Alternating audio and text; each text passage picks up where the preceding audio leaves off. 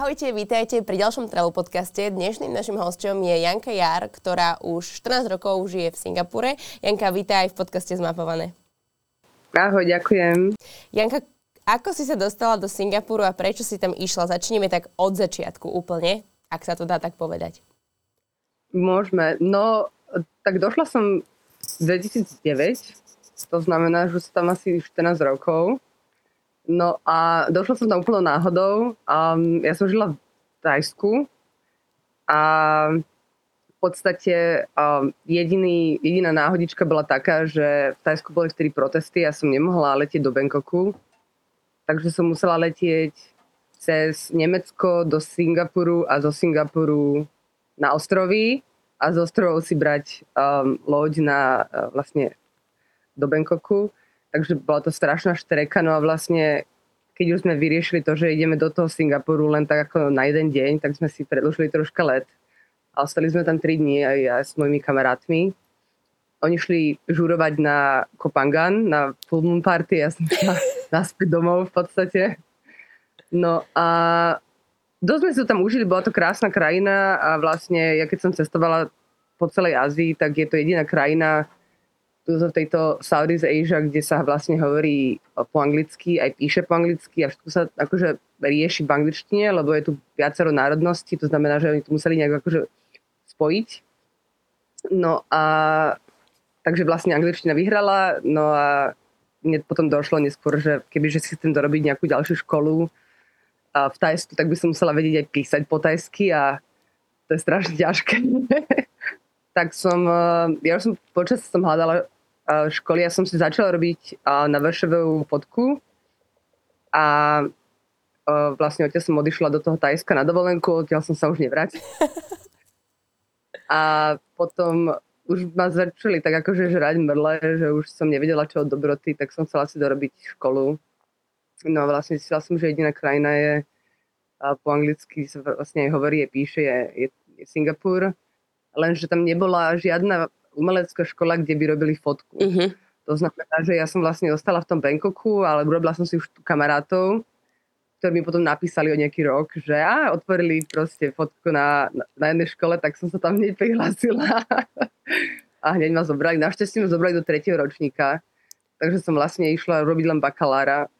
Nemusela som opakovať nič, lebo to by boli zabité roky, mm-hmm. myslím a vlastne už som mal jeden titul z filmu, takže oni to tak, tuto v zahr- akože v Singapore to už tak berú, že keď už niekto má jeden titul, bakalársky, tak v podstate a ťa nechajú spraviť si hocičo, z hociakej v podstate kategórie, že to nemusí byť ani spojenie toho, že to umelecká škola alebo niečo. A vlastne tým, že už mám jeden titul, tak už ma nezobrali do proste toho nultého ročníka alebo tak. Aj keď v podstate nič neviem, a väčšina ako z mojich spolužiakov boli umelci, ktorí malovali. To znamená, že na fotke sme tu mali dvaja ľudia, lebo to bol taký experimentálny ročník, ktorý potom samozrejme uh, asi rok po mne zavreli. Takže ja som to... Úplne stihla LTT, hej, hej, hej. Úplne som to stihla. No a urobila som si bakalára, teda akože ono je to, že fine arts, ale ako tá špecializácia bola fotka, takže vlastne my sme len fotili. Uh, lebo vlastne ono teoreticky, keď tak spätne na to pozerám, tak a kebyže mám malovať, tak asi ma nezoberú. Asi, jak je to na VŠVU, že tie príjmačky sa tam robia aj z malovania, no. aj z kreslenia, tak, takže to určite nie, to si nemyslím, že by ma zobrali. Takto keď hovoríš o slovenskej škole a v podstate aj o škole v Singapuru, tak to vieš porovnať, že ktorá je možno, nechcem povedať, že jednoduchšia, alebo taký, ale kde vidíš akože taký možno lepší spôsob učenia, alebo prípadne majú obidve nejaké svoje plusy a minusy? A, tak ja som študovala dve školy na Slovensku, a diplomáciu v Nitre, z ktorej som po nejakom 2,5 roku vypadla a išla si robiť film do Londýna a, a potom vlastne túto v Singapure. A tu mám viacej škôl spravených. No a neviem, ako... Mm, nebola som tam až tak strašne dlho, aby som to vedela nejak akože tie plusy a minusy nejak porovnať, ale Vršovo je podľa mňa výborná škola a je dosť ťažká na to, aby sa tam vlastne človek dostal. To znamená, že oni vlastne už na začiatku v podstate uh, rozdistribujú vlastne ten talent a tých ľudí, čo to nejak nedali. To sito je tam ako uh-huh. podľa mňa aj tá, aj celkovo ten tlak si myslím, že je dosť, ako ja si pamätám, že som z toho mala dosť hemungy, ako um, prezentovať pred celou školou a proste uh, takto. Uh-huh.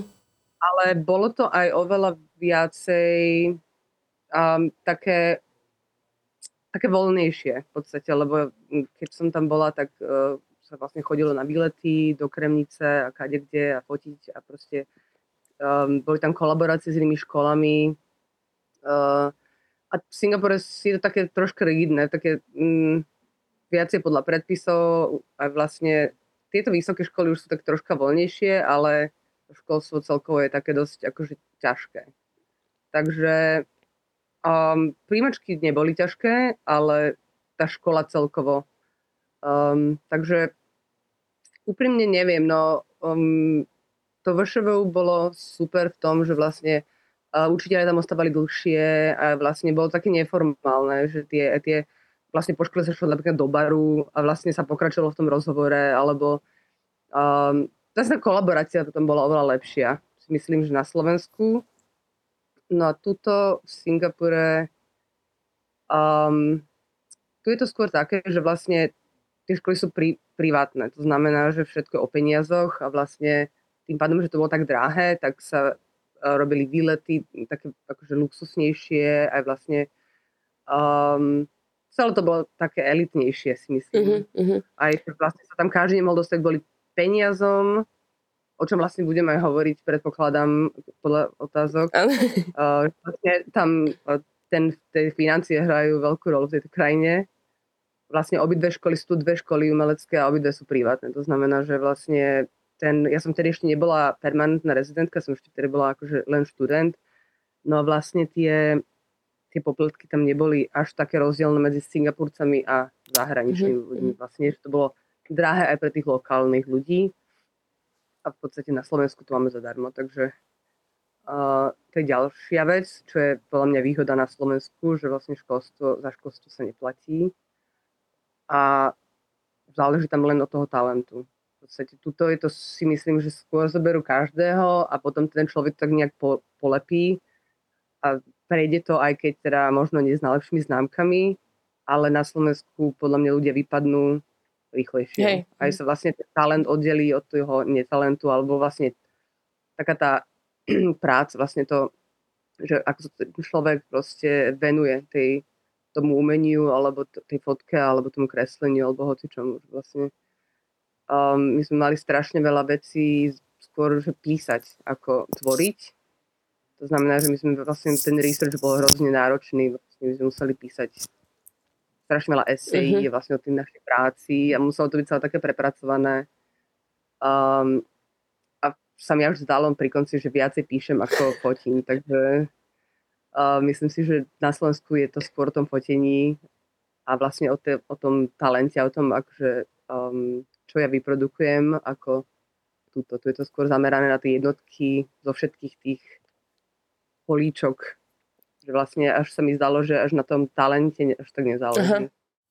To je to celkom rada počujem, že máš také ako keby celkom pozitívne hodnotenie na slovenskú školu. Tomu sa veľmi teším. Ja som užila svoj čas, jasné. Bola nebola som dlho, ale do je super.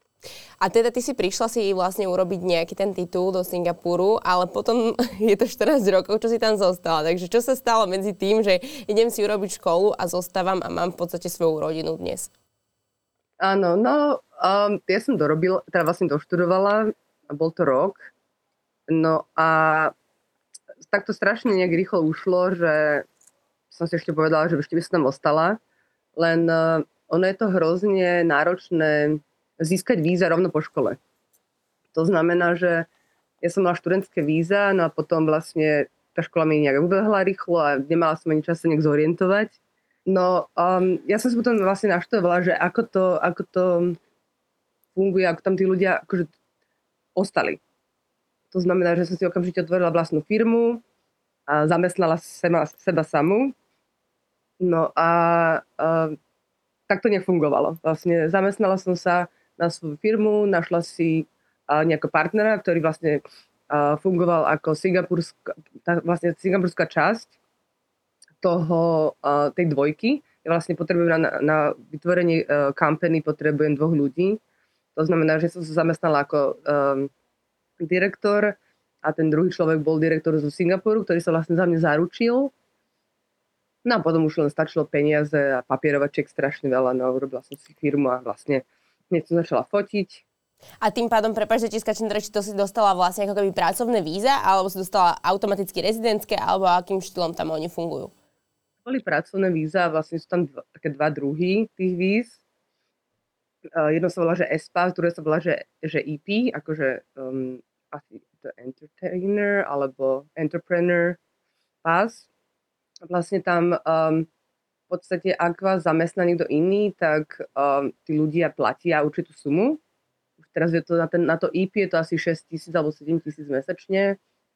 Ten ESPAS je skôr taký, taká lacnejšia pracovná sila, to znamená, že uh, neviem, upratovať ľudia, čo upratujú, uh-huh. alebo barmani, uh-huh. alebo takto. No a to je ťažšie získať v podstate, lebo vlastne veľa ľudí chce, ako imigrantov chce dosť do Singapuru. No a nie je to, nie je to ľahké.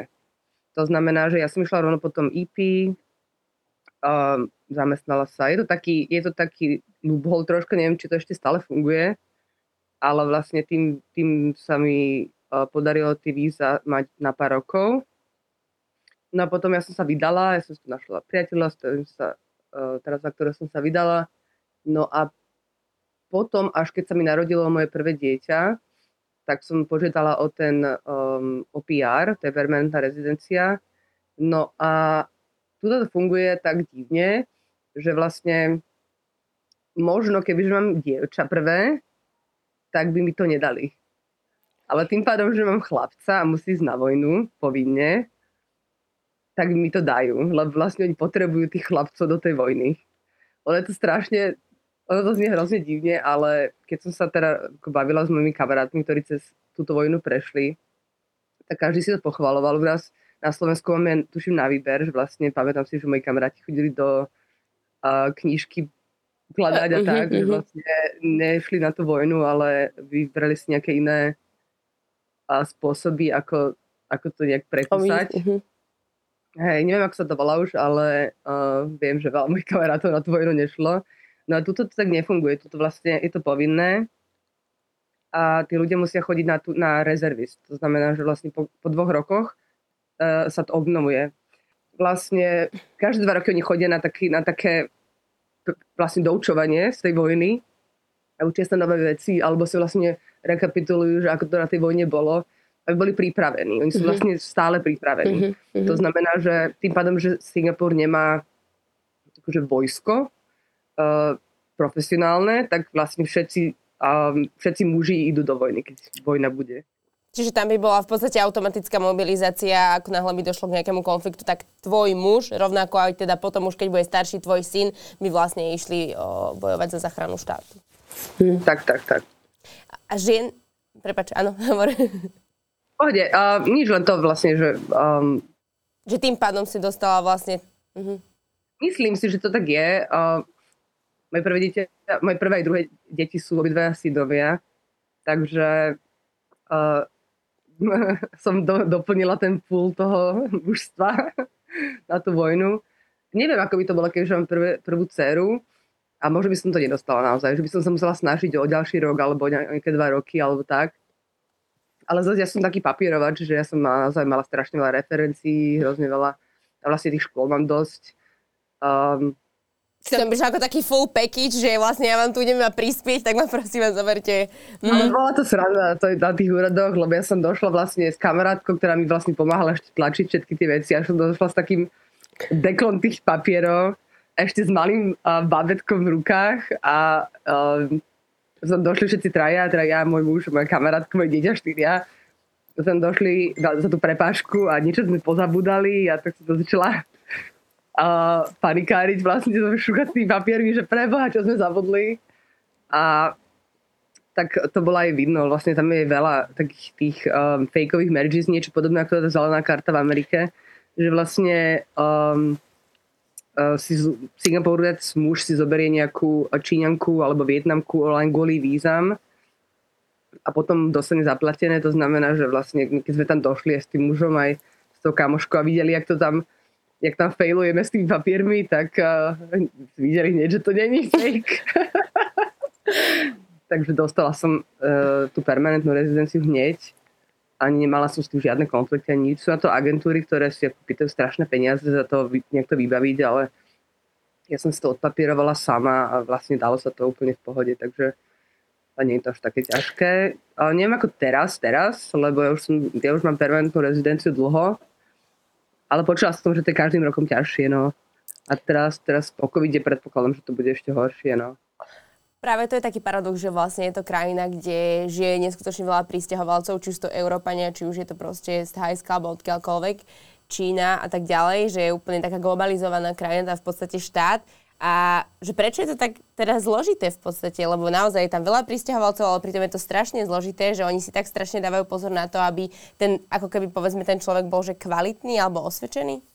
Tak, tak, áno. Mm, ono treba vlastne, aj tí ľudia, ktorí sa za, naozaj že, uh, zaujímajú o úplne mm, proste také joby, ako sú, ktoré Singapurci vlastne nechcú robiť, lebo vlastne tam sú dve veci tí Singapurci sú strašne rozmaznaní. Aj e, vlastne tým, že je tu strašne veľa bohatých ľudí, e, všetci majú, veľa ľudí má peniaze. To znamená, že oni vlastne, tým, tí deti sú strašne rozmaznané. Um, ono, a, tak je tak 50-50. Vlastne tí, tí čínsky, hlavne čínsky rodičia vychovajú svoje deti naozaj, že musia byť tip-top aj v štúdiu, aj všade a potom dostanú tie peniaze rodičovské. Alebo je to taký ten uh, drsný štýl, že rodičovské peniaze nedostaneš vôbec a musia ísť robiť do nejakého McDonaldu alebo niečo, len aby si proste prešli tou tvrdou prácou. Um, takže je to tak na tom rodičovi hlavne, ale um, veľa, veľa Singapurcov proste dostane veľa vecí na také tej mhm, zlatou lyžicou, uh-huh. takže um, sa nemusia starať o nič a vlastne tieto joby nechcú. To znamená, že veľa ľudí, z, vlastne oni, Singapur v podstate nemá inú možnosť len najmať tých imigrantov, lebo vlastne inak by to tam nikto nerobil. To znamená, že a, napríklad domy stavajú um, muži z Bangladešu väčšinou a to, to sú strašné ako prachy, to je agentúry a takto. No a keby proste tí Bangladešania nedošli, tak nie sú domy. Jasne. A vlastne, no a Singapur je týmto veľmi preslavený, že um, všetko sa tam mení. Za, za rok sa vlastne naozaj, že odídeš, prídeš um, a odídeš a všetko ináč. O ten rok alebo pol roka.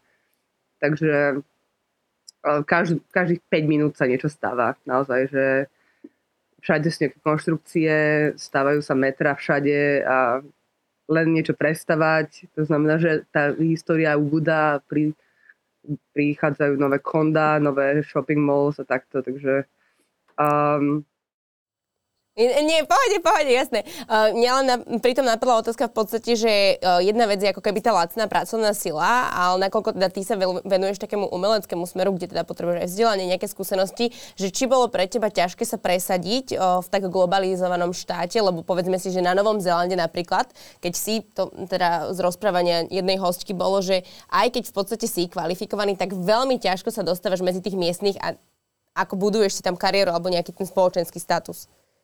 Áno, a vieš, mne, pre mňa to bolo strašne rýchle. Um, ja som ne, nezažila žiadne problémy ani nič. Hneď um, ako náhle som dorobila školu, tak som chcela pracovať.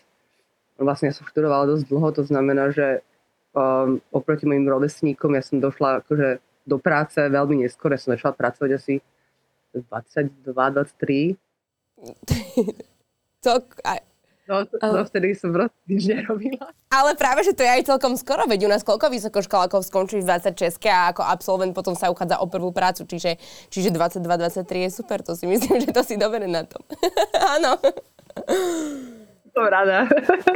No ja som začala pracovať, ja, som zač- ja, ja rada chodím do klubov, to znamená, že som začala ako podstate klubový fotograf, ja som fotila pa- parties, to znamená, že pre mňa to bola v podstate zábava, keď som ešte bola mladšia, hm, ja som asi došla do klubu, dostala som room s kolou a urobila som pár fotiek. Um, som fotila možno hodinu alebo dve a bol to dosť dobrý plat. Vlastne keď som fotila stredy štvrtky, piatky, soboty, vlastne 4 dní do týždňa. takže to bol fajn plat vtedy. Takto som ja vlastne chodila s tými ľuďmi, čo otvárali tie kluby, tak som išla vždy do toho lepšieho, lepšieho, lepšieho. No a potom som vlastne fotila na takom, ono sa to volá, že Clarky, to je vlastne taká turistická štvrť, kam vlastne každý turista zavíta prvý. No a tam je strašne veľa podnikov. No a keď som fotila um, tiež nejaký event, tak um, sa ma spýtali, že či neviem fotiť aj jedlo. A ja, že nie, ale že môžem skúsiť. Tak som to nejak urobila tak, že vlastne oni ma nechali si nafotiť svoje prvé portfólio tam No a dostala som nejaké kredity na jedlo, vlastne som ani nedostala tu peniaze, ale proste už len z toho dôvodu, že som vlastne nevedela, čo robím. Um, no ale fotky sa mi páčili, všetko bolo super, takže som chodila pred viacej reštaurácií v tom centre. No a potom už to tak nejak prišlo, no, že vlastne keď som začínala, tak mi hovorila vlastne sestra môjho manžela, že um, nemám robiť všetko, ale mám sa zamerať na jednu vec a presne si pamätám, ako som povedala, že to ja nechcem robiť, že ja sa budem zameriavať na jednu vec. A skončila som ako, ako fotografka jedla. pre mňa je to inak absolútne fascinujúce, že už vtedy existoval vlastne takýto job, lebo u nás to všetko akože prichádza tak veľmi postupne, že naozaj, keď niekomu dnes povieš, že robíš takúto pracovnú pozíciu, tak je to že čerstvo vytvorené a teda vlastne v Singapore to už funguje o niekoľko rokov, keďže ty sa tým v podstate živíš, takže to je úplne už iba taký náznak toho, že kde ako keby sa nachádza samostatný Singapur. A, a v podstate podľa to je teraz dnes akože tvoja full-time práca. Áno, áno, áno. Teraz som študovala uh, chvíľočku, takže vlastne bol aj COVID, takže sme vlastne nepracovali moc. A fotila som skôr tak, že mi donášky došli, to znamená, že vlastne došlo mi jedlo. Ja som ho nafotila u mňa doma a proste poslala fotky. No a tak sme to vymysleli v podstate s mojimi klientami, že vlastne nemohlo sa nikam chodiť, takže my chodili do nášky jedla každý deň. Vlastne dva roky žila takto na jedle svojich klientov. No a Vlastne, hej, tie dva roky boli také ťažké. Um, my sme mali ten COVID taký, taký horší, vlastne aj tým, že to je bližšie Číne. A je to, že uh, ten Singapur je taký strašne uh, prísny, to znamená, že my sme boli zavretí dva roky v podstate doma. No a teraz tento, tento posledný rok každý už je divoký, už sa všade chodí von a takto, takže už je to v pohode. Ale ja som si začala vlastne robiť dvojitú, vlastne dvoj, takú diplomu, dvoj, dvojitú školu z psychológie, detskú psychológiu a potom som vyšla rovno na magistra z counselingu, takže vlastne som si tú prácu musela rozdielovať aj podľa školy a podľa písania esejí a takto. Takže by sa tak dalo povedať, že skôr taký polo, polopráca teraz, ale um, už som vlastne v škole dorobila všetky. takže už môžem naspäť do roboty, no. Uh, super, že si spomenula vlastne aj ten COVID, aj to, že ste to tam mali celkovo také prísne, lebo u nás na Slovensku, keď v podstate sa spomenie Singapur, tak sa jediné, čo vybaví ľuďom, hej, že nemôžeš vyplúť žuvačku na zem, nemôžeš jesť metre a tak ďalej, všetko, za všetko pokuty, čiže uh, kľudne povedz to, ako si možno takéto prísnejšie pravidla vnímala ty na začiatku a že či to bolo pre teba už také akože šokujúce, čo sa tam deje, alebo to v podstate je prirodzená súčasť všetkého. Je to akože je to také prirodzené, tuto naozaj je tu za všetko pokuta, alebo za všetko sa volajú policajti, ľudia sú aj na to naučení, proste keď je tu troška hluk niekde, tak hneď sa volajú policajti, proste to sa ani nerieši, že by niekto išiel zaklopať susedom, že nech sú troška tichšie. Proste rovno sa volá policia. Uh, ľudia celkovo tuto Singapore um, sú takí vyhýbaví, že vlastne tá komunikácia medzi sebou není úplne v poriadku, takže vlastne za všetko hneď sa, hneď sa všetko nahlasuje. Je to taký trošku kom, komunistický štýl. Mm-hmm. Tu aj urobené apky na to. Normálne, že um, je to strašná sranda ináč. Uh, sú také apky, že vlastne um, si môžem pozrieť svoj dom a kde vidíme napríklad, že smetí, tak to hneď nahlásim a dojú sa odpratať alebo proste niečo sa deje, tak to sa to nahlási do policajti. Proste všetko je cez apky, všetko je cez, že vlastne ľudia ani nevolajú. A bola sa randa, lebo my tu máme také ovocie, volá sa to, volá sa to durian, je to aj v Tajsku, je to v Singapure.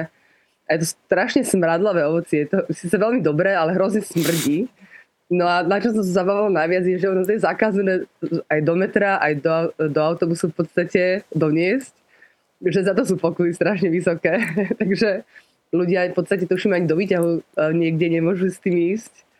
Takže neviem, ako sa to dá vy, vybrať hore schodami. že... Áno, no, Živočky sú zakázané, to je teda ako prúser. To je asi a kontrabandujem vždycky. Ako oni to nejak ne, neriešia, že by keby mi ich našli v tašku, tak mi ich zoberú.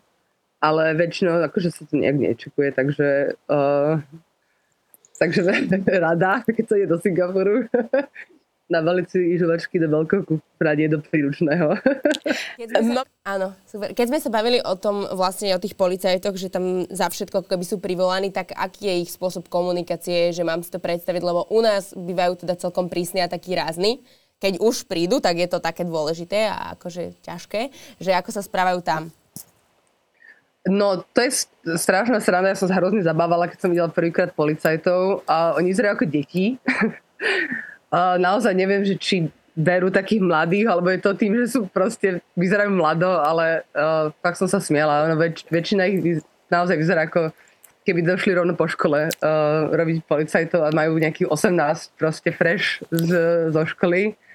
Um, sú strašne slušní. Um, naozaj, že potom, ako som teda ja zažila slovenských policajtov, uh, ktorí proste nevedeli rozoznať Singapur od Číny a, a tam začali vykrikovať hneď na, uh, na úradoch, že, že čo. A vlastne celkovo aj to správanie um, tých slovenských policajtov je presne rázne, také milé slovo, ale um, z mojej skúsenosti to väčšinou boli uh, fakt, že kukláči a, a násilie a tak. Tí policajti sú veľmi slušní, a naozaj uh, príjemní, naozaj neviem, či to je tým, že musia byť um, podľa nejakých zákonov a naozaj, že nemajú nejaké veľké práva, um, alebo je to tak dané, alebo neviem, no proste naozaj som nezažila absolútne žiadny konflikt, žiadny problém, aj keď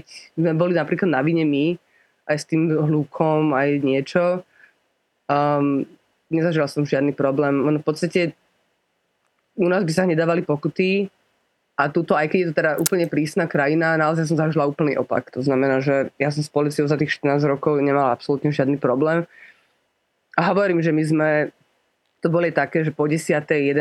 v bazéne 10 ľudí, uh, úplný hukot a, a došli a my sme vlastne celý, zbehli sme do bytu a úplne celý mokrí a došli, otvorili sme a že to sme my. Vôbec nič sa naozaj nestalo, že žiadne pokuty ani nič. Um, na, napriek to, teda vlastne na Slovensku to, to by bolo úplne iné. No ale zase na Slovensku to ani tak nie, že, že by sa za všetko volala policia. Tam to spolu ľudia vybavia sami to je vlastne tým, že tí ľudia sú tuto takí, naozaj policia je milá. Hey.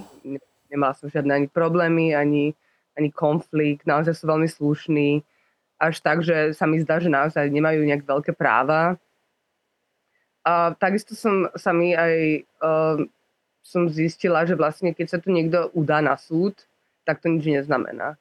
To znamená, že vlastne ľudia na súd nechodia často, pretože vedia, že možno ani nevyhrajú, aj keď sú práve. To som si zažila, keď uh, počas covidu sa zavrel um, gym, taký gym tajského boxu, kde som ja mala vlastne, kde som si ja kúpila permanentky. No a nikomu nevrátili peniaze, takže nám to prepadlo a bolo to asi nejakých 4000 dolárov, takže bolo to fakt, že nebolo to mm-hmm. suma. No a um, našla som asi 40 ďalších ľudí, uh, ktorí boli ako so mnou v tomto a nič. Takže uh, je to také divné, no, že radšej, naozaj, že až sa mi zdá, že radšej poslúchať a radšej robiť všetko, ako sa má, lebo v podstate aj tak človek, neviem, aj tak človek nejak nemá nejak, nejakú mm-hmm. šancu mm-hmm. niečo vyriešiť na týchto veciach. Verím, že nebola som v živote na súde na Slovensku, už neviem to porovnať. Ale zdá sa mi, že asi by sa viacej toho vybavilo doma, ako, ako tu. Uh, ak... nejak... Ale to v podstate tí policajti, že ono to asi súvisí aj s veľkou bezpečnosťou, alebo teda tým, že v podstate je to krajina, kde je asi veľmi nízka kriminalita, teda aspoň tak sa to o tom píše v médiách a všeobecne je to tak známe, čiže to vieš potvrdiť, že skutočne sa tam máš tri deti, čiže je to pre teba dôležité aj ako pre ženu a tak ďalej, čiže ako to vnímaš, zažila si niekedy možno niečo nepríjemné alebo sú naopak príjemné? Um, nie, nič nepríjemné som nezažila zatiaľ. Ale naozaj je to veľmi, veľmi krajina, ktorá je safe. Naozaj, mm, ja som miliónkrát sa mi stalo, že som si zabudla uh, tašku niekde, alebo proste niečo mi niekde, že som ich nechala a ostalo to tam.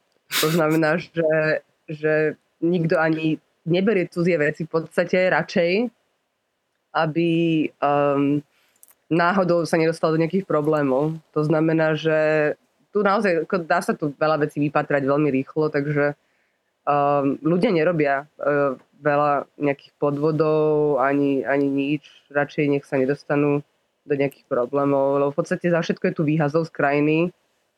A teda keď tu má ako aj ten, vlastne tá um, smrť za veľa vecí, teda vlastne za drogy len, ale mm, myslím, že len za drogy, mi zdá.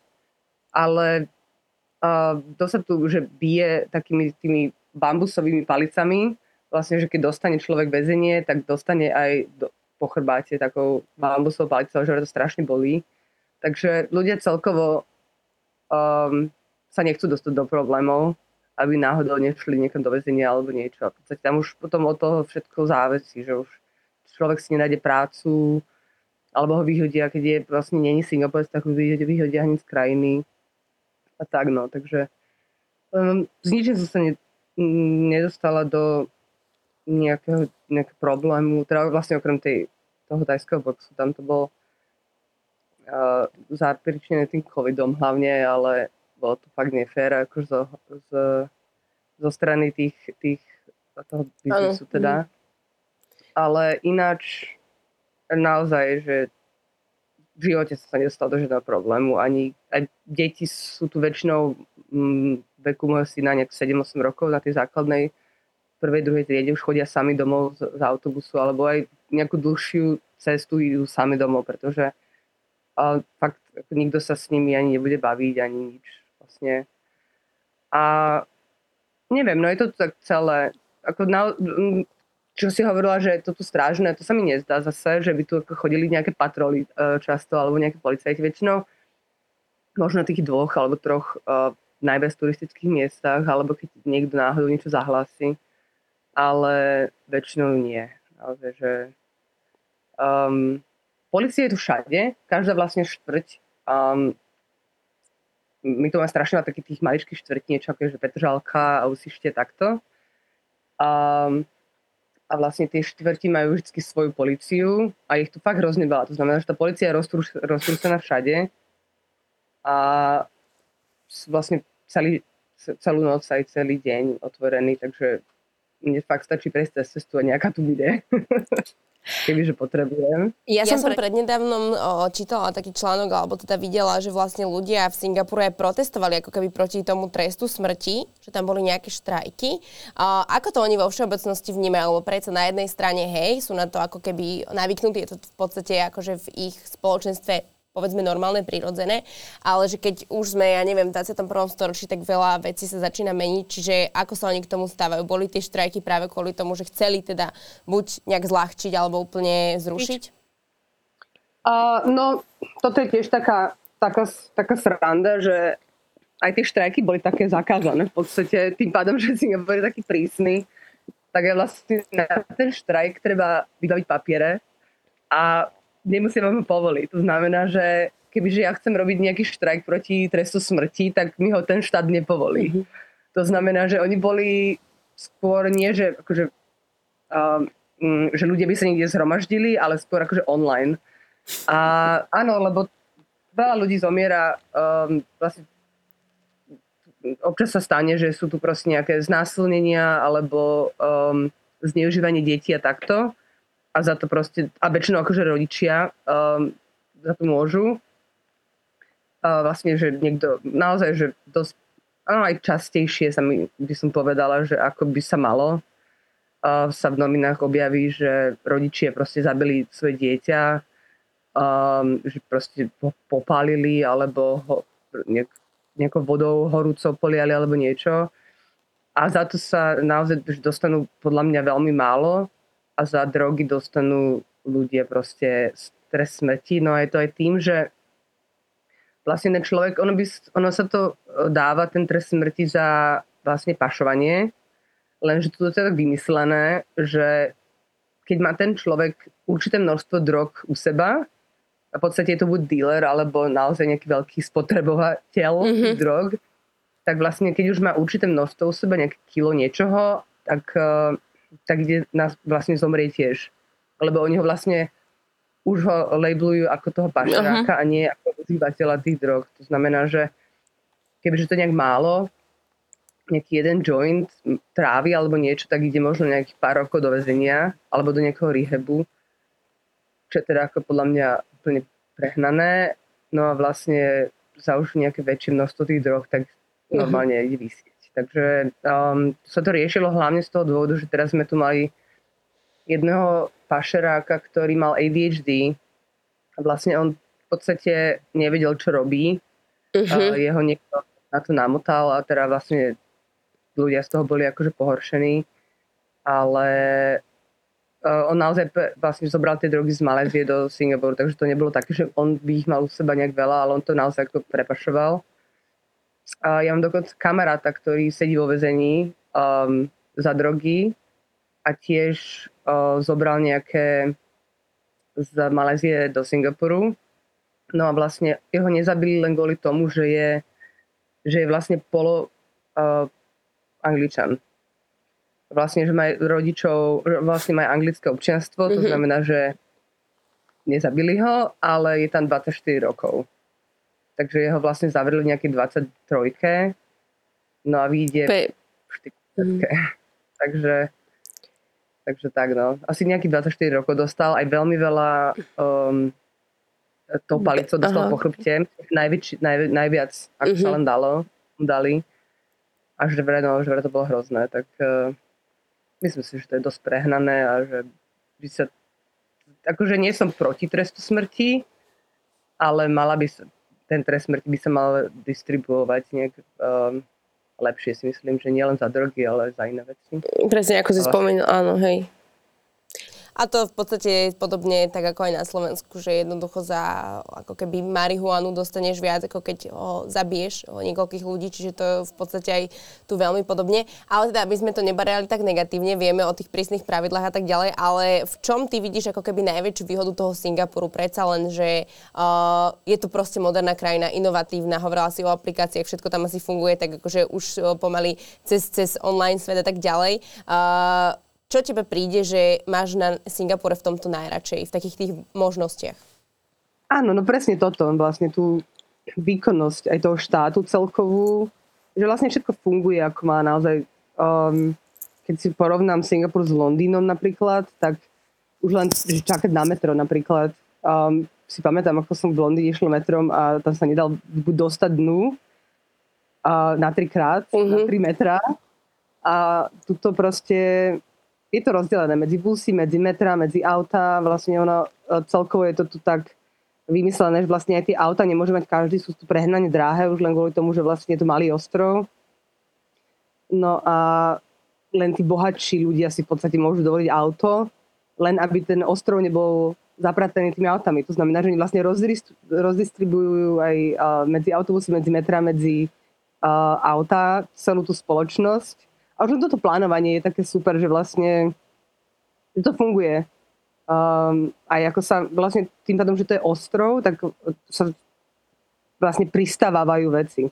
To znamená, že on to funguje nejak tak, že sa kupuje akože piesok a tá vlastne pôda a na tom sa stavia. No vlastne keď sa stavajú nové domy, tak sú naplánované aj tie záhrady, aj tie parky, aj tie ihriska. Pardon. No a vlastne ono tak celé funguje, ako by malo. No. Vlastne to plánovanie je tu naozaj základom tej krajiny. No. Uh, ty si aj v tom blogu, ktorý som ja teda čítala, spomínala to, že vlastne je tam celkom zložité s nehnuteľnosťami a s tým, čo vlastní, že v podstate ty máš nejak, niečo pridelené, pridelené, ale po 99 rokoch ti to odoberú, ale neviem úplne, či je to v každom prípade, tak kľudne to môžeš vysvetliť napríklad, že buď ako to máte vy, alebo ako to po väčšine funguje. Áno, no, um, tu sú vlastne dom, byty, alebo teda domy rozdielujú na také tri základné, alebo štyri základné kategórie. Uh, je to buď kondo, čo sú vlastne také, ako u nás um, tie, ve, tie veže, neviem, ako sa to volá, uh, Trinity, alebo tieto, proste také pekné baráky s bazénom, s gymom. A... Také ako, ako keby komplexy už, hej, že máš tam... Uh-huh. Áno, áno, takže vlastne toto je skôr, že pre ľudí, ktorí buď sem dojdú a buď to šerujú s kamarátmi, akože mladší, alebo rodina si to akože uh, rentuje Um, dovoliť si to ľudia moc nemôžu, väčšinou to stojí tak okolo od 2 miliónov viac dolárov, takže to je takých 1 800 eur. Um, na, na kúpu v podstate, hej? Keď sa máme o kúpe, že... Uh-huh. Na kúpu. To sú, že malilinké, to sú proste, že dvojizbáky.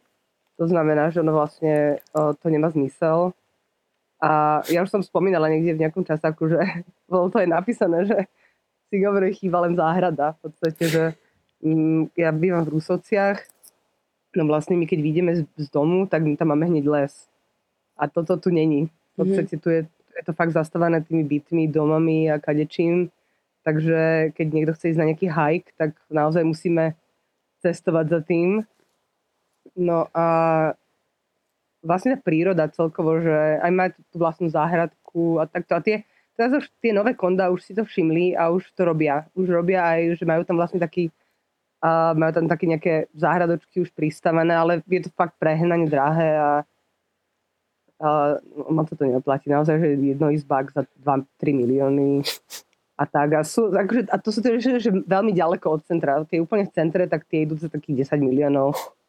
Takže to si naozaj, že veľa ľudí dovoliť nevie, ktorí sem dojdú za prácou. A, no a vlastne Singapurci sú veľmi uh, šetriví a um, veľmi kalkulatívni, to znamená, že um, väčšinou to robí tak, vlastne um, ja som rentovala tieto konda uh, asi 15 rokov, nie, počkať, 10 rokov, no vlastne 4-5 rokov, teda vlastne už teraz to je 5, tak uh, už som si kúpila vlastný dom, teda byt. No a to je ten presne ten za tých 99. No a vlastne ono sa to robí tak, že keď tento dom dosiahne 5 rokov, tak ho ľudia predajú a zarobia na tom dvakrát toľko veľa. To znamená, že ja som ho kúpila za určitú sumu a teraz ho môžem predať za dvojitú sumu a kúpiť si to kondo, ktoré um, už je freehold. To znamená, že je to, že to môžem nechať že by to nikto nezoberie. A ona sa môže stať jedine taká vec, že niečo by sa tam išlo stavať, no a vlastne oni sa opýtajú všetkých tých uh, ľudí, čo tam žijú, vlastne čo, čo ich vlastnia, tie konda, a spýtajú sa, či nechcú predať a naozaj da, dajú im lukratívnu ponuku. No, je to možno fakt, že dvakrát, občas aj trikrát viacej. No a, ale že háčik je v tom, že oni vlastne všetci sa musia zhodnúť na, tom predaji a to často ľudia nechcú, lebo keď už niekto má toto kondo a chce si ho nechať, tak uh, a nie je až tak strašne drahé, že vlastne to vie ten človek dovoliť už sám pre seba, tak už sa ho nechce zdať. To znamená, že častokrát sa stane to, že vlastne ľudia sa nedohodnú a polovica ľudí chce predať, polovica nechce a sú z toho rôzne hádky a tak, ale ak to nie je 100% odpoveď, tak sa to nedá proste. Mm-hmm. Takže častokrát vidím nápisy na, na dverách, že O, neúspelo to, bohužiaľ. A ľudia sa nechcú stiavať a tie konda sú rozdelené na tie nové konda, na tie staršie konda. V tých starších kondo, kondách žijú vlastne uh, lokálni, aj v podstate, dajme tomu, rodičia niektorých mojich známych a tak. A tých nových kond, tie nové konda sa väčšinou prenajímajú cudzincom a tak a vlastne tie sa tie sa kupujú rovno na, na profit. Že vlastne človek tam nebýva, Jasne. žije v tomto, kde, kde bývam ja a to kondo vlastne e, rentuje a má z toho strašne dobre peniaze. Takže naozaj to pre, premakané, tieto kalkulácie, majú to naozaj dobre vymyslené. aj to dobre funguje, lebo tí ľudia sa tu, sa tu vlastne vymieňajú hrozne často, každý prichádza, odchádza a tak. Takže uh, okrem teda barov, tak uh, tieto proste byť landlordom je asi jedna z takých tých najlepších uh, jobov momentálne, že vlastne človek nič nerobí a len... Áno, pasívny príjem, absolútne. Mm. Tak, tak, tak, presne, hej. A toto, toto je tiež ďalšie uh, kolerácie so Slovenskom, lebo my toto máme, mám pocit, že v posledných rokoch podobne. Uh, nehnuteľnosti veľmi nedostupné, hlavne v posledných rokoch, ale keď sa bavíme teda už aj o tých cenách, v podstate o tých uh, bytoch a domoch, tak aká je taká možno, že priemerná výška platu v Singapure. Je to asi veľmi ťažko povedať, ale hej, dajme tomu, že máme nejakú aj na Slovensku, ktorá sa tvári, že je taká, aká je, ale ako to je v Singapure? No, tu je to tiež také, že sa to tvári a není. um, zdá sa mi, že okolo takých 3000 dolárov je taká priemerná mesačne. Um, často je tu také, že 1500. Um, za nejaký entry job level, ale z toho sa naozaj že vyžiť nedá. Um, fotografii, ja som v živote pre nikoho nepracovala, ale keď niek- občas sa pozriem, že koľko ponúkajú, tak je to fakt, že nejakých 2500, maximálne 3000 dolárov mesačne, čo teda nie je nič moc. Uh-huh. Keď máš rodinu, takže z toho sa naozaj že vyžiť nedá. Ja by som z toho akože nevyžila. Um, ale sú ľudia, to je ešte ďalšia zaujímavosť, ktorú som nespomenula, že tým pádom, že tie domy sú také drahé a príjem je taký nízky, tak uh, mladí ľudia často žijú so svojimi rodičmi až mm-hmm. do dosť vysokého veku. A sa to ľudia dosť neskoro uh, ženia a vydávajú a takisto tu není veľa detí, vlastne tý, tý, ten, to, to, tá pôrodnosť toho... Je veľmi, veľmi nízka. Mm-hmm. Áno, áno. Až do toho vlastne, že um, štát dáva peniaze ľuďom, ktorým sa narodí dieťa. vlastne, takže za, tak sa stane, že niektorí ľudia si robia deti len za tie peniaze, mm-hmm. že dostanú výživné aj tie vlastne tie príspevky na to dieťa, len aby tie deti mali. Takže um, mať dieťa tu strašne drahé, ale um, preto vlastne aj tá, to, to, tá porodnosť hrozne klesá. Veľa mladých párov sa berie len tak. V podstate, že um, aby mali ten dom. Lebo vlastne ten, ten dom za tých 99 rokov dostane len um, buď niekto, kto má cez 35 rokov, uh-huh. alebo, alebo pár, ktorý sa zoberie. To znamená, že keď je niekto single a nechce sa ženiť alebo vydávať, a, tak nebude dom. V podstate, keď, keď uh, sa chce odsťahovať od rodičov, v nejakom akože uh, skoršom uh-huh. veku. Takže Nemáš. veľa mladých ľudí žije fakt, že do nejakej 30 40 občas aj s rodičmi, čo sa mi zdá troška ako iné od, od, teda od Ameriky.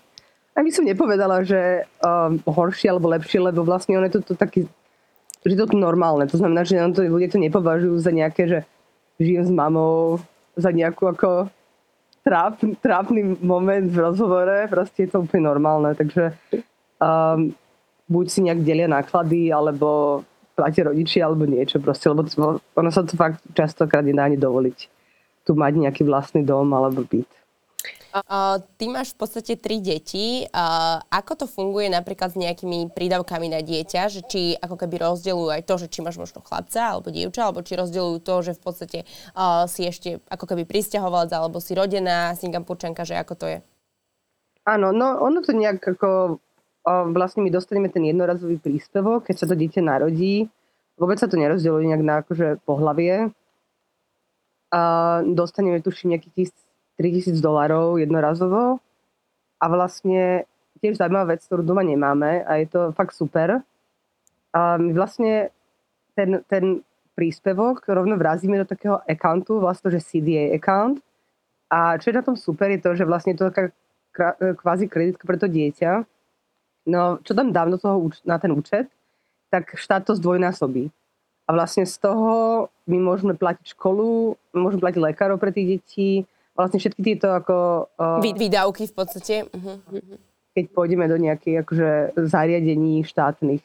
Takže to je úplne výborné naozaj, že uh, ja som za školu neplatila, odkedy sa mi narodili deti, lebo vlastne to, čo sme dostali z toho... Na ten, na ten príspevok, tak ten otočíš a ten vlastne ti platí. Mm-hmm. Tak, takže mm, je to super, no, toto je výborné. Ty si si teda aj uh, rodila v Singapure. Ako by si povedala, že je tam zdravotná starostlivosť, prístup a možno, že aj ceny? Tak úžasná, lebo ja som v podstate uh, rodila všetky moje deti v privátnej nemocnici. Som sa to delí na privátne a štátne. Tie štátne sú troška horšie, ale nedá sa to porovnať so, so slovenskými nemocnicami. A už len ohľadom toho čakania uh, na niečo, naozaj, že keď dojdem domov, tak sa len modlím, neskončím na pohotovosti s niečím, lebo to sú také 6-hodinové čakačky na Antolskej. a tu je to naozaj, že do dvoch hodín uh, maximum vybavené všetko, takže dve hodiny už to už tak všetci dáme. a keď je to v, keď je to v štátnej nemocnici, no a v privátnej vás zoberú hneď, takže tam sa nečaká vôbec. Takže to je super. Um, všetky nemocnice sú proste krásne. Um, tie privátne sú ako hotel, to znamená, že keď, keď som tam nejaké 3-4 dní s, e, s mojim dieťaťom, tak si vyberáme z, z piatich jedál cez iPad. Proste hociakú kuchyňu si môžem vybrať, uh, buď akože pre bielých ľudí, alebo uh, čínsku, malajskú, indonésku, tajskú, alebo hoci čo. Takže naozaj je to, je to ako, ako v hoteli. Takže um, naozaj si nemám na čo stiažovať. Bolo to, všetky moje tri porody boli úžasné, aj personál, vlastne všetci sú strašne slušní. A naozaj toto je hlavná vec, čo sa delí teda od Slovenska, je to, že vlastne tie sestričky sú úplne v inej nálade. A nie sú prepracované, ich tam naozaj veľmi veľa. Um, no a dostanú zaplatené, to znamená, že nie sú frustrované ako u nás a naozaj som horšiu starostlivosť akože od sestričiek nezažila v inej krajine ako na Slovensku. To bolo naozaj vždycky hrozné. Takže o, nemám sa čo stiažovať mm-hmm. vôbec. Zdravotníctvo je úžasné. Ty si spomínala aj to, že ako keby tí ľudia sú tam voči sebe možno nie až takí veľmi akože priateľskí, alebo že teda trošku tak na seba bonzujú. A mne v podstate jeden host v podcaste, to bol muž žijúci v Číne, hovoril, že oni tam majú ako keby všetci trošku také masky a v podstate tá kultúra sa možno prelína tak aj do Singapuru, že ako to pociťuješ ty, pretože predpokladám, že máte nejakých priateľov, rodinných známych, ako ďal, akože, či je to také vyostrené tam, alebo ako to je? Mm, áno, je to tak. Ono záleží, uh, záleží od rasy. Lebo vlastne Čína, v Číne sú väčšinou Číňania. 90% plus sú Číňania. A tu je to iné. Tu je vlastne tá krajina celá rozdelená na nejakých, nejakých 4-5 rás. To znamená, že tu si tu uh, delia krajinu uh, Indovia, Indovia, Malajci, Singapurci a potom sú vlastne tí pristahovalci. Mm-hmm. Takže štyri, uh, tri rasy uh, a ešte Euro, Euro, Euro Asians a to sú proste uh, nejaké descendanti z Portugalska a tak, ale vlastne tiež um, sa tak pridávajú buď k Číňanom, alebo teda viacej k tým Malaj, Malajcom. Takže Euroazičania, Malajci, Indovia a Číňania uh-huh. a potom vlastne ostatok. No, ono je to taký, ono je to taký skrytý rasizmus, sa mi zdá. Naozaj, že stále to tu tak funguje. Ono, um, preto aj tá angličtina, že uh, vlastne zjednotenie uh-huh. vlastne tých štyroch fráz a každý ako doma hovorí tým, tým vlastným jazykom, buď po čínsky, po malesky a teda, alebo po anglicky. Takže um, angličtinu musí ovládať každý, aj starší ľudia proste musia vedieť po anglicky. Uh, ak by náhodou niekto nevidel in, inú reč, a, ale väčšinou ľudí ako napríklad na, mm, na, na úradoch, aj keď je to proste niekto z in, inou rasom ako Číňan, tak vy aj pomalajsky, že pre istotu a vlastne aj takí vyberajú najlepšie do práce, ktorí uvládajú vlastne viacej tých jazykov, aby sa vedeli dohovoriť aj s tými uh, ľuďmi, ktorí nevedia ten iný. No a, ale m, dosť sa to tu rozdeľuje, um, stále sa to tak berie, že vlastne tí Číňania sú taká najvä, naj, najdôležitejšia rasa uh, a potom už sa to tak akože podľa tej farby. Vlastne, že čím je človek tmavší, tak tým je to horšie. Mm-hmm. Uh, a akože stále, to, stále, je tu, stále je tu taký skrytý rasizmus, mm-hmm. ale tiež takisto človek to nemôže nejak povedať nahlas ani, keby, to, keby niekto bol, že propagoval rasizmus napríklad na Facebooku alebo hey. na Instagrame, tak okamžite to niekto screenshotne a je z toho úplný prúser a vyhodia z roboty a vyhodia z krajiny a tak ďalej. Takže a častokrát sa to stalo, že proste nejaký beloch napríklad, bohatý, sa vyvyšoval nad um, si robil srandu z metra alebo z niečoho, lebo mu proste mal auto v oprave tak ho vyhodili do z krajiny. Aj keď teda mal ženu Singapurku, aj deti singapurské, tak dostal vyhazov, musel odísť a tak. A už by si neškotol, lebo ho proste roznosili po internete a fakt ho nosili asi rok. Tak, tak to je celkom, to je dlho celkom, no. To je akože... Takže ono, ono aj tieto ľudia sa boja, ale ani neskôr nejakých pokut a tak, ale skôr týchto vecí. Uh-huh. Sociálne médiá naozaj ako zničia úplne hocičo. Takže um, radšej ticho. Každý, každý, každý si tak akože tak potichučku nadáva na tých druhých, ale um, je, to, no, je, to tak, je to taký skrytý rasizmus, ale stále to je. Stále je, aj tí činenia, aj tí beloši sú stále, sa zdá, ako nadradenejší nad, uh, nad ostatných. Najviac tu uh, bodujú pen, pen, jak sa to povie, Pen, Pen Asian, áno, to, to je vlastne mix bieleho človeka s uh, Číňanom. A to vidím ako aj fotografka, že keď fotím uh, niečo s modelmi, tak vyberajú, uh, vyberajú takýchto polo, polomixy. Uh-huh, uh-huh.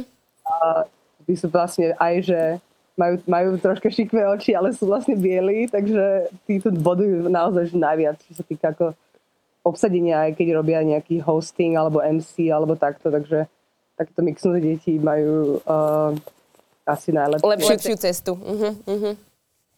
V podstate tvoj manžel je Singapurčan, rodený? Takže si prišla v podstate do zvykov úplne iných tradícií, jedal, alebo aké oni majú také nejaké svoje klasické možno, že tradície, uh, zvyky, alebo hudbu, alebo jedlo? No, tak každý, každý raz má vlastné v podstate. A um, tuto funguje tak, že sú normálne reštaurácie a potom sú také, také kvázi kafetérie. Oni je to také, ono je to také, taký voľný koncept vlastne, že to je otvorené. Nie sú zavreté miestnosti, ale je to skôr taký otvorený koncept, že pod barákom uh, je reštaurácia, ale je to proste také voľné sedenie vonku a má, sú také stánky a ľudia si vyberajú hociaké jedlo. To znamená, že do keď ja dojdem do takéhoto, do, do, do, do takéhoto coffee shopu, tak uh, je tam asi na výber z nejakých desiatich jedál a z každej rasy väčšinou býva jedno. Takže... Um, Multikulty, absolútne. Áno, tak, tak, tak a naozaj není, um, není tu žiadny proste problém si vyberať z jedál. No, je to tu veľmi, veľmi... Ľudia tu jedia od šťastia, od smutku, uh, hádky sa tu záhaňajú jedlom. Ono je to, e, je to také aj, že vlastne tá čínska kultúra je taká, taká tišia, vlastne tie, tie, tie konflikty sa mm-hmm. Nejak veľmi, oni sa to skôr tak akože uh, zahrabe niekam, ale potom už vlastne uh, to je tak, že keď na, je na teba nahnevaná mama napríklad, uh, tak zistíš, že už nie je nahnevaná, keď ti urobí jedlo. vlastne keď ťa zavolá jesť, tak už je všetko v poriadku. to sú strašné chutky, že Uh, naozaj, že jedlom sa tu rieši všetko, každý konflikt, každé, všetko proste, takže um, ale jedlo, jedlo, no, tak väčšinou raz si varia svoje, to som si všimla, že na, uh, keď dojdem ku kamarátom domov alebo niečo, tak majú vlastne to, čo oni jedávajú doma, napríklad môj muž je uh, Číňan a vlastne tam sú, uh, ono sa tu delí takých podskupín tých Číňanov. A každý má um, vlastne, te, keď, keby to bolo, že v Číne, tak sú tam tie tej časti uh, tej Číny. A také niečo podobné je toto mm-hmm. vlastne, že oni došli z tej Číny ako imigranti, tak si doniesli tú vlastnú kultúru z tej Číny. To znamená, že uh, je to buď Hokien alebo Tiočiu a vlastne podľa tých, um, podľa tých kvázi subkultúr, dá sa povedať možno, uh, tej, či, tej, vlastne z tej Číny, tak uh, aj to jedlo sa, sa líši. A takisto je to je z Indiou vlastne uh, Northern Indian, Southern Indian je úplne iné jedlo a pakistanské jedlo je iné, nepalské jedlo je iné. Um, čo sa týka Malajcov, to sa rozdieluje skôr tak, že malaj, malajská kuchyňa a indonéská kuchyňa je podobná. To mám veľmi rada. Uh, takže ja väčšinou jem tieto jedlá. Ale vlastne, keď k nám chodí každú nedelu babka, vlastne môjho manžela mama, uh-huh. no ona varí tie svoje. Takže uh, ja som naučená aj na to dosť. A je to naozaj úžasné, úžasné jedlo. Takže ono sa, je to pár jedal takých, že sa dá povedať, že by boli akože singapurské. Je to veľmi jednoduché. Uh, také úplne najznamejšie chicken rice, čo je vlastne fakt jednoduché uh, kura s, kura s rýžou. Mm-hmm. Ale je to naozaj fakt výborné. Je vlastne tá rýža varená v um, sezamovom oleji. A je to hrozne, je to strašne kalorické naozaj, ale, ale úplne, že... To je chutné. Áno, tieto jedlá sú strašne komfortné. Vlastne singapurské jedlo je veľmi komfortné. Um, hrozne veľa kalórií má všetko a pritom sa človek z toho tak teší, že tak sa poteší z toho. Je, existuje taká knižka, ku ktorej som sa teda dostala tiež cez nejaký research, že akože ten Singapur proste z krajiny tretieho sveta prešiel medzi takú elitu a fakt je to teraz akože obchodné centrum, ekonomické centrum a tak ďalej. A pritom to má 5 miliónov obyvateľov a ešte je to úplne zglobalizovaná krajina, že v čom máš pocit, že je akože taký základ toho, že sa naozaj dokázali dostať do takéhoto stavu, takéto elity. Ak uh, ty si to asi možno odpozorovala, alebo či si sa o tom s niekým bavila, že aký je dôvod toho? Áno, um, vieš čo, nejak som, nejak som to neriešila s inými ľuďmi, ale mne sa skôr zdá, že vlastne veľa ľudí došlo k, k peniazom uh, z, import, ex, vlastne z importu alebo exportu, pretože vlastne tu nič, nič nie je. Tu, vlastne tu nie sú kravy, tu nie sú žiadne zvieratá, tu sa nedá nič, sa ani, vlastne ani mlieko, nič také, čo by u nás vlastne, čo je na dennom poriadku, aby sa to, tak všetko je to vlastne um, importované. Mm-hmm. A zemiaky, proste farm je tu naozaj strašne maličko, my tu máme možno dve, čo poznám, inak sa to robia hydroponické farmy a to je fakt, že na bylinky, takže tým pádom, že, že ten ostrov je tak malý že tu nie je miesto, tak sa všetko dováža. No vlastne všetko je boli aj tomu veľmi drahé. Naozaj, že také veci ako salámy, klobásy, síry, tak to sú proste astronomické ceny naozaj, že nivu si človek nemôže len tak dovoliť každý deň, proste ono stojí, neviem. Uh, aj ke, keby chcel, že človek jesť organicky alebo tak, proste naozaj, že treba ako našťastie um, moja aj pestunka, aj vlastne moja svokra varia akože tieto nízke veci, to znamená, že sa s tým moc nemusím trápiť ja, ale um, ja kebyže chcem si urobiť naozaj že svoje raňajky, alebo už len ísť proste do kaviarne na praženicu s eh, nejakým avokádovým toastom, tak to po 20 dolarov nejdem. Takže ono naozaj, že a veľa ľudí tu zbohatlo na um, oleji, um, na vlastne uh, naozaj privaženie. Mm-hmm, mm-hmm. Hlavne um, čo sa týka napríklad alkoholu, za alkohol je tu veľký, taký, akože taká cena pridá, pridaná. Um, no a že veľa ľudí v podstate zbohatlo na tom akože importe toho, že v podstate dováža sa tu úplne všetko. Tak, tak, tak, presne. To znamená, že naozaj, že um, veci na, napríklad na stávanie je už len taká vec, že tým pádom, že sa to všetko stáva s takou neuveriteľnou rýchlosťou, tak už len také základné veci ako um, fakt, že tie veci, čo treba na postavenie mrakodrapu, to sú strašné pálky mm-hmm. v mhm. podstate, takže um, už len také, také, takéto základné veci, tak na tom ľudia strašne za, zarižujú. Um, a potom už to ide. Vlastne, keď už má ten, ten človek peniaze, tak už si nakúpi domy a už ich, už ich flipuje, alebo ich prenajíma, alebo niečo. To znamená, že keď takto nejaký detko, pradetko zbohatol na niečom, tak vlastne ta, o tú rodinu už je postarané, lebo mm-hmm. ono vlastne všetko rok po roku ide vyššie a vyššie. Naozaj, že kondo, ktoré stálo 2000 dolarov, keď ja som sa presťahovala pred tými 14 rokmi, tak teraz to podľa mňa pôjde nejakých 6-7 tisíc minimálne. Uh, takže naozaj tie, aj za, aj za tie domy, za tie byty, uh, za stavanie vecí, je celkovo ako uh, renovácia, tak, tak to, to sú neuveriteľné peniaze. Dá sa to zbohatnúť na čo naozaj, že aj, uh, aj make-up artist alebo fotograf alebo aj tieto akože umelecké veci už teraz je to oveľa lepšie, ako to bývalo.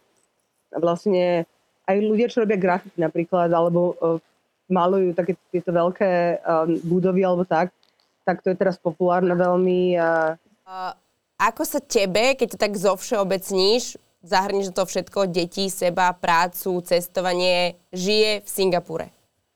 Výborne, ja tu nemám žiadny problém, mi sa to veľmi páči, mám tu veľa kamarátov, a v podstate že rodinu, dá sa povedať, z, z mužovej strany. Takže je to tu veľmi je to veľmi jednoduché v podstate. To je ten, to je ten rozdiel medzi žitím niekde inde, je, že je to veľmi jednoduché. Takže uh, všetko sa dá vybaviť naozaj, že no, č- ten človek nemôže, vlastne on je to tak zjednodušené celé pre tých ľudí, aby všetko pochopili aj tí, čo nie sú úplne inteligentní. Vlastne naozaj je to všetko pekne, uh, jednoducho napísané, stručne, rozumiteľne. Občas tu bývajú naozaj že veľké papierovačky, čo sa týka akože týchto víz alebo neviem, nejakých pasov a takto, ale a nie, že by sa to niečo nedalo vybaviť. V podstate naozaj, že o, ak je človek zorganizovaný a odkladá si veci a účtenky a papiere a kadečo a všetko má proste fakt naozaj zorganizované, tak by nemal byť žiadny problém. Ďakujem ti veľmi. Vlastne Áno. yes. že aj, aj tie appky, čo si spomínala, vieš, že naozaj, že tu je fakt appka na všetko. My tu máme dováž, asi 7 dovážok jedál, asi 4 rôzne taxi, taxíkové, vlastne niečo podobné ako Uber alebo Hopin. Takže uh, už sa nič ani nerieši cez internet alebo cez telefón, sa rieši cez apku. Takže to je, to je super. Prost, proste zmodernizované, zrýchlené, uľahčené tak pre tvoj komfort, aby si si ty dokázal vlastne čo najviac užiť buď rodinu, svoj vlastný život, alebo po prípade aj prácu, čo je v konečnom dôsledku potom tie najdôležitejšie aspekty.